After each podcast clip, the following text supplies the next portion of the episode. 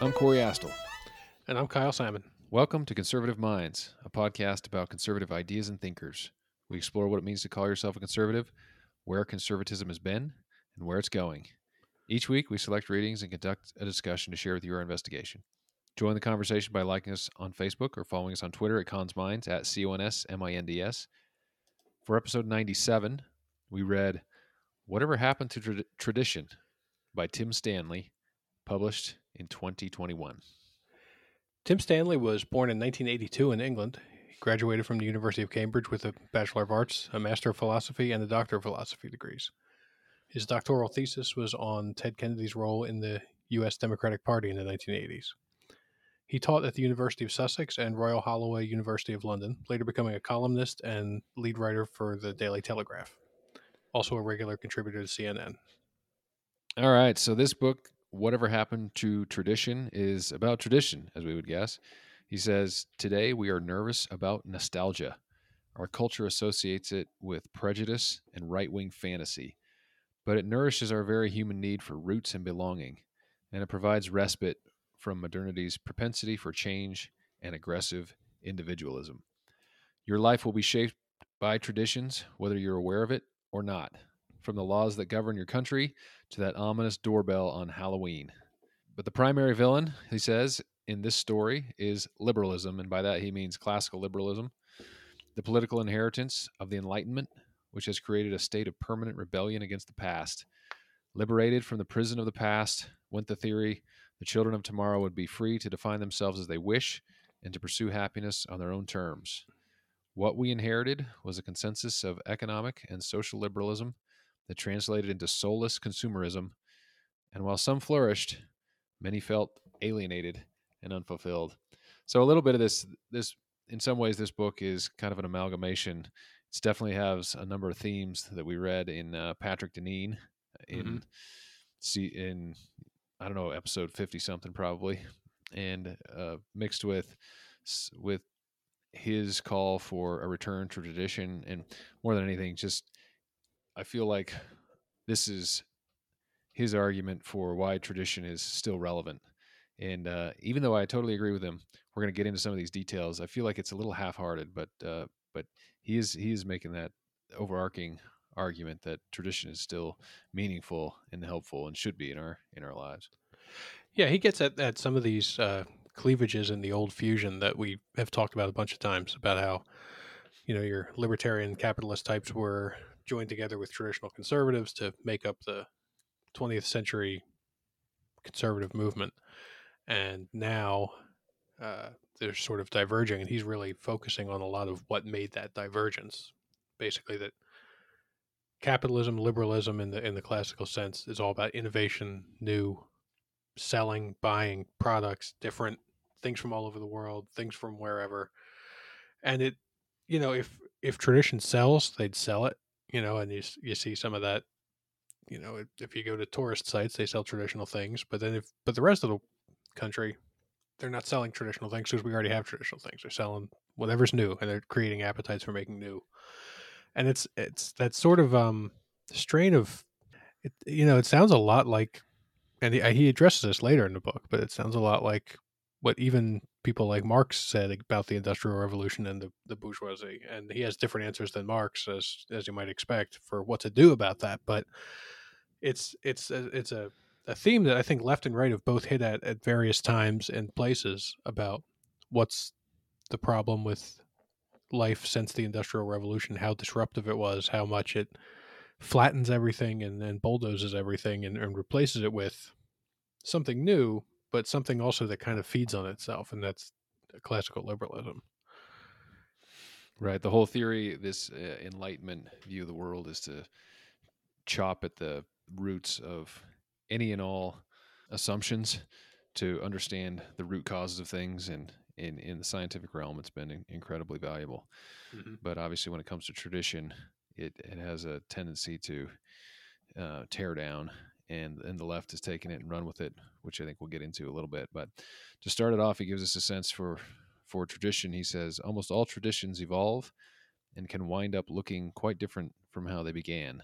So for him, he he he draws a real distinction between uh, what he calls fundamentalism versus tradition, and fundamentalism for him is defined, he says, by purity and cannot engage with outsiders for fear of compromise. By contrast, authentic tradition enjoys the self confidence that comes from old age, and most of the major religions are happy to chat. So he's not very dogmatic when it comes to the the doctrine, let's say. And regardless of what the tradition is, whether it's religious tradition or or holiday traditions, he doesn't seem particularly concerned with the content of, of what it is. And I think in a lot of ways, that's what the left hates the most about tradition mm-hmm. is the content and being trapped by something that's old and, and, uh, you know, is wrapped up in white supremacy or whatever else. And he doesn't seem too concerned about that. He's, he says, uh, there are tr- uh, traditions of oppression, but also traditions of liberation and contrasts are frequently found within the same tradition. I'm not arguing here that all traditions are equal in moral worth. When considering tradition, we have to be incredibly careful to sort historical fact from fiction, to understand the past as it really was, and not rewrite it to suit our prejudices or needs. We must exercise discernment or conscience. I think what he's really getting at is saying, like, it's not the content of the tradition, it's the tradition itself it's having something that that we turn to and rely on and and something that we can count on and every year we do this thing and i see this mm-hmm. with uh, with my own kids my wife is very much uh, tr- traditional as far as she she likes to create tradition family traditions you know our own micro family traditions and do the same thing every year regard i mean it doesn't have to be something big it just has to be something that's unique and and special for that time you know every every uh, valentine's day she writes them two weeks worth of, uh, of Valentine's, so some giving him a special note for each person, and you know stuff like that. And I think that's what he's what he's really getting at is um, trying to turn us away from being focused on what's the doctrine, and that's what we need to stick to, like the Bible says X. Instead, he's just more like it's what humans need is something that is uh, predictable and comes around, you know, and is part of who we are, and it helps us to identify us as a as a as a people and kind of as a, a, a community and that sort of thing. I, I, think that's right. I was I was even looking at the same passage you just read about the difference between historical fact and fiction, and I, I was going to quote that one myself because I think this this distinction between fundamentalism and traditional life is extremely useful because you get that a lot when you talk about something being a tradition. You say, "Oh well, do you want to live like it's the ninth century?" And most people, even traditional people, would say, "No, that that would be crazy." That's what uh, ISIS does. They yeah, yeah. they're the real fundamentalist. You know, you know they they they they really do say, you know, anything since then, Mm-mm, can't have it. It's got to be exactly like it was in the days of the of uh, the Prophet Muhammad. That's that, mm-hmm. and that's I mean even fairly traditional Muslims in the areas they conquered didn't care for that.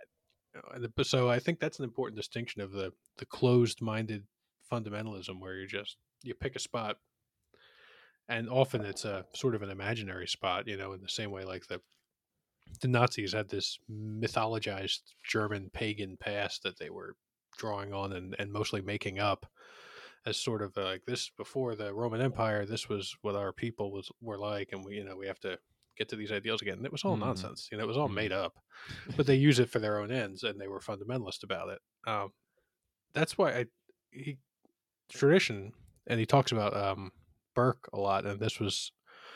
I mean, we read Burke in early in the first season, and it, you know he comes up constantly and part of the reason is he, he was the first to really describe what this means. But but Burke's definition of, of tradition included change and included progress. Just not a, a fetish for novelty, not a not a anything goes, but certainly a willingness to learn, to try things, to see what works, to see you know, just like like families create new traditions and maybe if it, it, went really badly one year, you might say, "Well, let's try something different." You know, let's let's go to a different place for vacation. Let's you know maybe maybe do something a little different on Christmas because this doesn't feel right. And, I think it's the same way a people can do. And you know, no nation or or people is ever static. Even we look back at the medieval times and say this is how feudalism was, but feudalism was changing that whole time too. and there there were differences, and you know then new continents got discovered and different things happened, new products came to markets. It, there was change, and Mhm. that's still a traditional society though, and I, I that distinction here it, he makes early in the book I think is very important in deciding what it is to be a traditionalist. Yeah, I think that's right. I mean, and yesterday was the Super Bowl, and even something as simple as that has become an American tradition, right? Yep. Uh, Mm. uh, a football game. My mom doesn't know the first thing about football, doesn't care, but she'll always be there for the Super Bowl party, right? And everybody's there for the halftime show. And Whether you care about football or not, you want to see the halftime show, and and it's a tradition. It's just something that we do, and everybody just assumes okay. And we have traditional food for it, right? It- Which is nachos. It's uh, it's it's uh, buffalo wings. It's uh, you know hot Cheetos or whatever Mhm.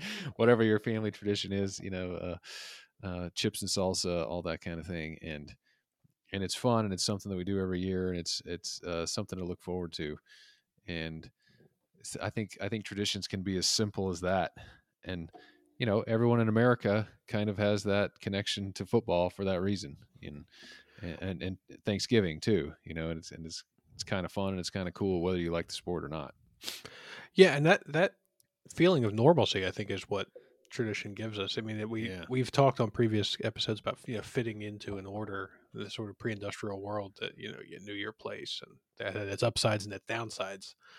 You know, I mean, you felt comfortable where you were. You were also stuck there. You know, that was the the good and the bad of pre-industrial life. But even after industrialization and after people get more freedom to choose their own work and to move to different towns and things, the living in a society that keeps these traditions alive still makes it you feel less alienated because you know what Mhm. you know what's going to happen next. You know what Yeah. the rhythm of the year looks like to you. I think that's part of what, and it it's it's kind of hard to express, but I think that's part of what set people on edge in the past couple of years because of so many traditions being canceled or drastically changed because of COVID and, and all the the pandemic things. You know, that this Super Bowl was actually you know outside unmasked. People were doing normal things. You know, it was like it felt a lot more normal. People were having Super Bowl parties. You know, and and it was a little bit closer to the end of all the craziness. And I, I but missing that for the past couple of years and missing all the other things, not being able to get together for Thanksgiving or Christmas or whatever other holidays you have, it, it's it's stressful. Even if Christmas itself can be stressful when you do it, you know, because you got to get the presents ready for the kids and all these things and travel maybe. But then not doing it is a different kind of stress. It's like a Yeah. void that yeah I think people have been sitting. Uh, I I don't think that's the only reason everyone's gone crazy the past couple of years, but it, I think it feeds into it because there's that low level of like disorientation. People are, are feeling every tradition's been a little bit messed with. Like it must have been. It's like a less violent version of the French Revolution where they're just tearing everything down, you know. And, you- you say even if you didn't like that thing, at least you knew it was there every year. Now, who knows? You know, who knows what's coming next? So yeah yeah I think I think we feel we feel tradition in our lives, even when it's faded and even when it's not as as obvious and in your face. Yeah, totally. That's that's well said. So what does he what else does he think that we're missing when uh when when tradition starts to wane? He says across the west there's a dearth of purpose and spirit. We can't agree on who we are or what we're about or even if these big existential questions matter. Many of us are happy to find definition of our, in our job, our family, our hobbies. There's also a lot of anger out there, paranoia, depression and decay. It does not feel as if we are in control of our destiny. Things just happen to us the same things over and over again. Nothing seems to be learned. Now, this part, I mean, really echoes what you were just saying. It does not feel as if we were in control of our destiny. Things just happen to us. And I, I love the point that you made about Christmas in itself is very stressful, and uh, holidays can be stressful, and and you have maybe you have family coming over, and that's stressful and everything. But but it's the type of stress that we rely on and depend on, and you know you you have a sense of control over that, and Mhm.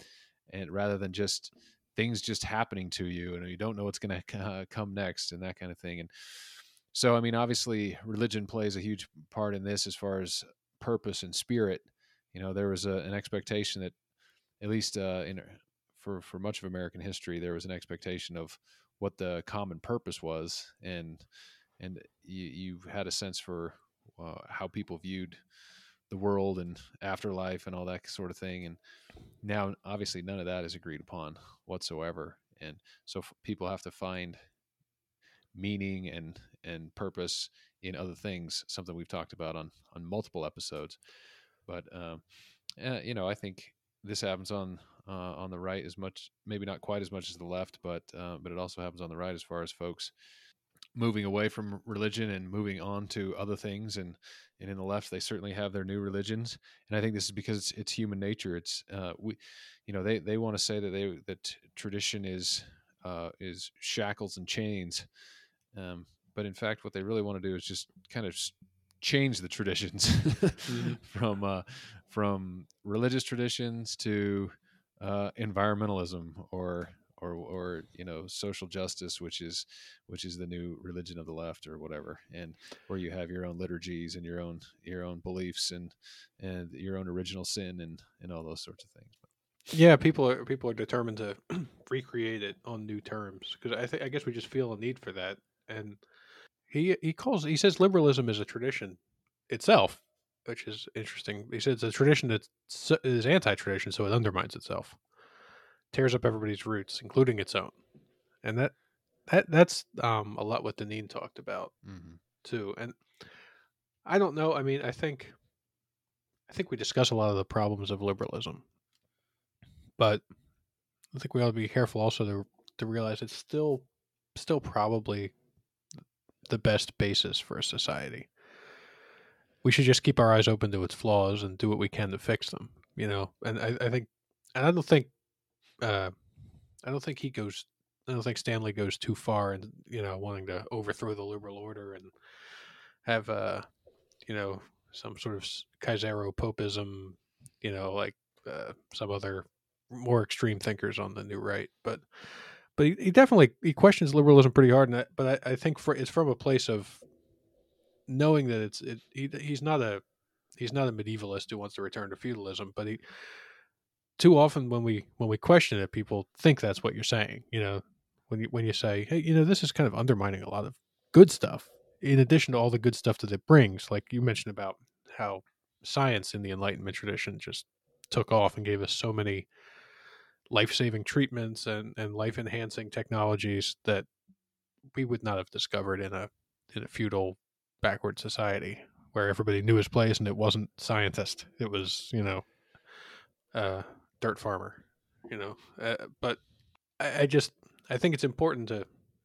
not go too far off the deep end. When we, I mean, but I think what he's saying is liberty is still a good cause, like he says here. Human beings can only exercise liberty if they're disciplined and self-giving. Liberalism encourages us to put our own appetites first. And then somewhere in here is that John Adams quote about our society being made only for uh, virtuous people. That that shows up in every book anymore. It's true though and you know, um, like the Chesterton line about getting rid of God doesn't get rid of religion; it just makes a new religion. I, yeah. I forget the exact words, but that's in here too. Uh, these things that show up in every book because they're true, and I think uh, tradition and liberalism have to go hand in hand to get the the true freedom that we've been trying to establish in this country for a long time, and mostly have. But it, it's a it's a delicate balance because liberalism does undermine itself in that way, and then kind of eats its seed corn. Where I think we're getting to that point where there is little left to build on. Yeah. So to that point, he says tradition is defined by three qualities. It connects the individual to their society. It passes on social knowledge and transcends time and place. Now, that's very Burkean. He says liberalism often does the complete opposite. It prioritizes the individual. Institutions that place restrictions on individual liberty, such as church or marriage, have been cut down to size, and our sense of belonging has been weakened, leading to atomization. So I think folks on the left, especially today, will blame a lot of those ills on capitalism. And so I do think it's important that what he's saying here is uh, capital blaming it on capitalism is, is a pretty shallow way of thinking about it because it really is just overall classical liberalism is the is the problem because even though it it created so much good it also does undermine some of these other things the institutions it uh, and ultimately it's undermined church and marriage, which folks on the left would say is a good thing, but without realizing, like, well, actually, that just undermines all of the and, and creates many of the inequities that we find in society, right? Um, especially, especially the uh, destruction of marriage. So, being cut down to size, people don't feel like they belong, uh, leading to atomization. We've read this in so many books by now. the point, I feel like mm-hmm. the point has been made, and for for all those who've who've followed us on this journey, you're probably like, yeah, I've heard this one already. We we got it. Um, and it's it's still what I think we we keep coming back to these conclusions over and over again because it's just so very difficult to come up with some answers. Now later on, I he he has he has his own thoughts about what the answers should be, and we'll cover those. But um, I think that's why it's important to identify, but we just keep re-identifying these things. I think mostly because it's difficult to figure out like what to do next. Yeah, that's always the, the million dollar question. But he he he he does I, I think the point needs reinforcing because I mean, for one thing, most people aren't reading hundred books; they might just pick up this one. And you know, that the idea of just liberalism liberates us, and that that is what it's for, and that's what it actually does. But that's not liberation. It can't be a goal, right? Not by itself. That's that's meaningless. Liberation to do what is the question. Liberation to I don't know, just live a licentious life, pleasure seeking, hmm. Epicurean. Mm or maybe liberated to build the best society you know how to build, best family you know how to build, and to worship as you please, to to li- to, to seek virtue as you can, and that's you know, it's not liberation from the self, as you know, it's not liberation to to make up a new identity. It's liberation to to live your true identity, uh, you know, as a free person in a society, you know, with those reciprocal rights and duties that that bind us all together and that's the part that gets forgotten. It's it's it's the hard part. It's you know it's the it's like the the second half of keynesianism that always gets forgotten. You know everyone wants to spend money when times are bad deficit spend because we need to prime the pump. Then when times are good the other half is you're supposed to raise taxes and pay it back. Right. No, we just don't do that though. It's hard. We'll just keep priming the pump. yeah, pump needs priming. You know, but that's the same thing with liberalism. It's supposed to liberate. It's supposed to tear down the, the bad institutions, but it's not supposed to tear down all the institutions because there's nothing to replace it with. It doesn't bring anything to the table. It it is uh, you know, it's the it's the torch that can that can burn down a rotten structure, but it doesn't. It's not the hammer and and and and nails to rebuild it. You know, it doesn't it doesn't create so much as it just leaves space for us to create. And what we do with that is it, it's hard to learn to do the right thing when everything around you has been destroyed. Mm-hmm. All right, so he dives a little bit into uh, deconstruction. He says, For most of us, respect of country is presumed. Just as we instinctively cherish our parents, our home, and our memories because they are ours, without them, we'd be nothing. I mean, to me, this is just basic humanness. but I found mm-hmm. over the years uh, that uh, not everybody feels this way, um, for sure. And uh, to me, it's a it's an abnormality, but apparently um, it's shared by a lot of folks who uh, who don't automatically instinctively cherish you know their sort of own memories and home you know sort of thing. But uh, yet he says yet there is a ter- determination in the 21st century west to deconstruct history even to discredit it with the implication that anyone who clings to it clings on to it is at best stupid or at worst literally hitler. Um, venerable institutions will have willingly slandered their own history. This is the academy today stripped out their principles and alienated their core supporters. The effort generally led by men and women who joined said institution with the perverse intention of changing it beyond recognition. I think this is most of our nonprofits. I think this is all of academia. I think this is all of the the foundations and uh, the all the larger sort of endowments that are that were passed on, mm. um, you know, many years ago this is where we are is to just tear down he says history has become a game of seeking new perspectives and marginalized voices interrogating our problematic narratives which are invariably uh, contested obviously we covered this um, in our episode about uh, with um, lindsay and um, Pluckrose. Pluckrose. Yes, thank you. Uh, so go go listen to that. But he says you'd imagine that in the contest to win taxpayer money, universities would focus on the things that interest the taxpayer. Nah. or that historical studies would at least have something nice to say about the society that bankrolls it. Instead, the history business has become, in many quarters, not only divorced from its consumers, but critical of much of what they hold dear or regard as being beyond politics. I think, honestly, when it comes to to uh, social science in the universities today, it's just an absolute wasteland of of just pr- like far left, completely radical uh, progressivism, and uh, it's just it's so detached from from reality. It's crazy, and and I, I, I th- this has struck me. Universities would focus on the things that interest the taxpayer. I mean, there are a lot of things that interest the taxpayers. You know what that interests them right now? How about inflation? Yeah. But we're not talking about inflation. We're talking about these uh, these trumped up, just completely bogus ideas about voting rights that are just Mhm. completely delusional and pulled out of out of the ether, uh, and it's just nonsense. But um, that's that's been the focus. You know what else has been the focus is these multi-trillion dollar bills to uh, re reorder uh, society, and that's not what people want. That's not what they're interested in. What they want you to do, if you work at a university, what they want you to do is study like how can we how can we improve the inflationary situation you know they don't they don't want you spend, um, spending our taxpayer money trying to figure out why uh, you know they should have self-loathing because they're white for example. Yeah, and I think I think a lot of the the people who are doing that are doing so because they they really do equate fundamentalism with traditionalism, and I think to them the only way they can avoid being the you know the complete reactionary fundamentalist is to tear down these rotten structures. But it, it's as Stanley explained, it's a misunderstanding of what tradition is, and he, you know he talks about uh, he talks about Victorian England how they sort of rediscovered some traditions that had kind of fallen away, like like Gothic architecture or things like that, you know. And people said, "Oh, it's you know, it's fake tradition. You're just you know, it's a recent innovation. You know, you're not. We haven't been living this way the whole time." And it's and his answer is kind of, uh, "So what? You know, people people like it.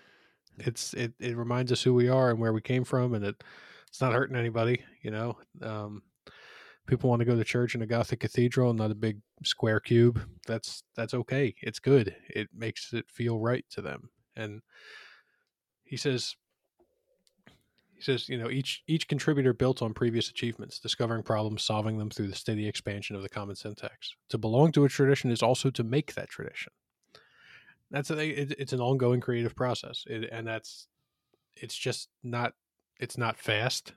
It it takes time to really incorporate things, make sure they're make sure they work. Like you talked about the Amish in here, if you know they're not actually stuck in the 1600s like you you might think. They've added things since then, but they just wait a long time before they do and make sure it's not going to disrupt everything else they have going on. Now I'm not ready to go Amish. I, I like doing this podcast among other things, and that doesn't really work for them. Mhm. But I see where they're coming from. Um, and I mean, maybe we don't have to be quite as extreme as, as those folks, but the idea of just not adopting every new thing and, you know, that Silicon Valley idea of move fast, break stuff, you know, it, that, that wild innovation. It's like, well, let's just try it, see what happens. But when you're so big and, and when things can move so quickly as they do today and catch on in, in every country and, and, and every social class and, and all around the world, you know, maybe, th- maybe think about it, you know, before you just dive right in. And that's that's antithetical to liberalism, capitalism, whatever you want to call it. But it doing it slowly, it doesn't foreclose everything. It doesn't mean it means we can have a, a place in between, tear it all down and change not one thing. You know, in between, we're changing slowly, we're learning, we're adapting, but we're doing it in a way that that isn't making every person feel a tremendous anxiety for all the displacement in the society, making people like in the uh, Goodhart book, Road to Somewhere, he talked about people not recognizing their own country, and people on the left that take that extremely racially, like, oh, you mean they look different? That's not what it means. It means the whole thing feels different. It's not about what the person looks like. And actually, he makes he makes a great point in here talking about um one reporter went to London and he said, uh, you know, it was so much Muslim immigration, nobody looks you in the eye anymore. And uh, Stanley's like, that's actually great assimilation because Englishmen Englishmen famously do not look in the eye and you know keep to themselves on the street. So it's not about that, but it is about other just the way we live wherever you're from the way we live in this place changes so much and it, it's it's truly alienating and that's that's something that a tr- more traditional society doesn't have a problem with Yeah, and and I think uh, he he kind of explains, you know, sort of folks on the left and friends that I have will say, um, you know, it's just it's it's so naive to be looking to these uh, the founders or whoever else because they had X Y Z flaws and they were just as terrible and and uh, he he, he kind of talks a little bit about this. Says people are not naive about the past. They know full well that their ancestors basically were human. The key point he says is that the nostalgic past, the past scrubbed into an ideal, is a yardstick by which to judge the present. You know, um, I remember when I, I took this uh, course early in college and learning about uh, Martin Luther King, which at the time, you know, I only knew the basics about him, and so anyway, learning more was uh, and the civil rights movement was very interesting, and and uh, obviously uh, Martin Luther King had his his own personal failings, and uh, you know, rather than me share them, anyone can look them up themselves. But he had his own personal failings, and I remember um, reading this uh, this one author who said like, um, yeah, he did, but you know, why are you trying to destroy our heroes? And Mhm. and I I really took that as like, yeah, you know, I mean, all of these guys have have flaws, and some of them are very serious flaws, and so do I, and I assume everyone else does at the other end of you know listening to our voices today, and that's okay. And he, again, he goes back to it's not so much the content because the content itself can change and can evolve, and it's sort of like, yeah, that was bad, so let's just let's tweak it and let's do something quite a little bit different. But his major point is we need we need the past.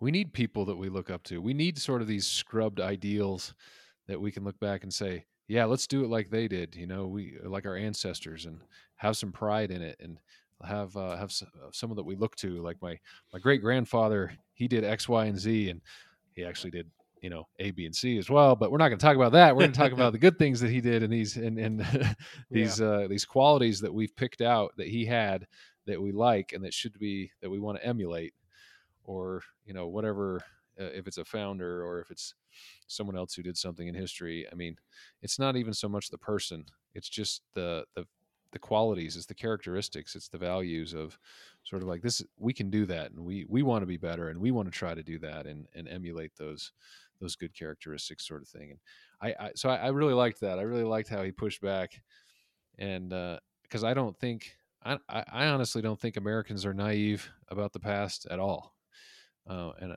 mean, I I definitely reject the notion that we didn't learn anything that was bad in history. I mean, I certainly Yeah. I, did. I did mean, I too. yeah, I don't I don't know where that comes from. I grew up knowing knowing slavery was bad from the time I was in elementary school. That wasn't Mhm. news to me. Like you know, just in the last five years when critical race theory has made it to the, the forefront. You know, um, and uh, I learned more details as I got older, and certainly in college, I, I learned a lot more than I, when I was in second grade, as it should be. You know, I mean, Mhm. there's there's just yeah. there's a time and, and place for uh, for learning more details and that sort of thing. But um, I don't really believe that people are are so naive and gullible that they they really think that um, you know George Washington was absolutely perfect and and the whole cherry tree. What do we call that? The par- whatever parable of the cherry tree. It was um, you know an indication that he never told a lie in his entire life. And you're like, nah, we don't we don't really believe that. But what we're saying is, you know, he was a pretty honest man and you know, that's a value that we a characteristics that we want our kids to have. You know, we want them to think about like, hey, you should tell the truth. that kind of thing. Yeah, and he gets at that in here. It's you know when we when we celebrate a person, it's not it's not an endorsement of everything in his life. But why are we celebrating him? Like, uh, if you were only celebrating Washington and Jefferson because they owned slaves, that would be insane. Mm-hmm. But that's not why we have them on Mount Rushmore. We have them on on there because they they did great things in the in the Revolutionary War and as president and you know, I mean, Washington not only setting up the whole federal government, all the traditions that came after, and and but also leaving at the end, not becoming the dictator like so many revolutionary leaders did. That in itself is makes him worthy of having a statue in every town. And yeah, he's not perfect. Nobody is. I I, I think it's that same sort of. It, it's it's a bad faith reading to to say that well if you celebrate him you must be celebrating the worst part of him that's that's why you're doing it and it's like no Mhm. everybody knows this you know everybody knows when you talk about a man you're talking about a flawed person though you know like you said we all have these flaws some bigger than others but I, I I think it was good he made that point as we're getting to the end i guess we should talk sort of about where where he wants to go with this. Mhm. and um, Stanley just says a um, sort of a simpler explanation of the, the divergence of the two factions of the right is he says while conservatives see their primary function as preserving traditional culture big business does not. And i think that's something you hear more and more.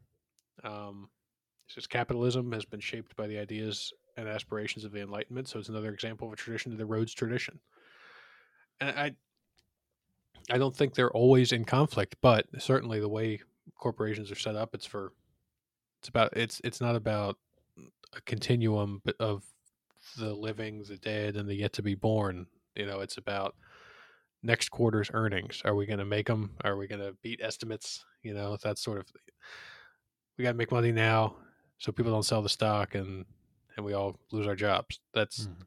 it's it's just sh- short-sighted versus long-sighted, and sometimes they can overlap. I mean, trade is is has been good, and it and traditionally people have always traded. You know, you want, this country was founded by people who came here mostly to trade. You know, they had other ideas too about religious liberty and whatnot, but they came here to to make some money. So it's not like that's not a part of where we are from and where we're going, but taking the long view versus the short view is is a is a is always going to be a conflict between these two sides. hmm Yeah. So he's a proponent of uh, common good conservatism, something that's uh, been coined by kind of the Marco Rubios and First Things crowd, the Patrick Deneen's, uh, those folks.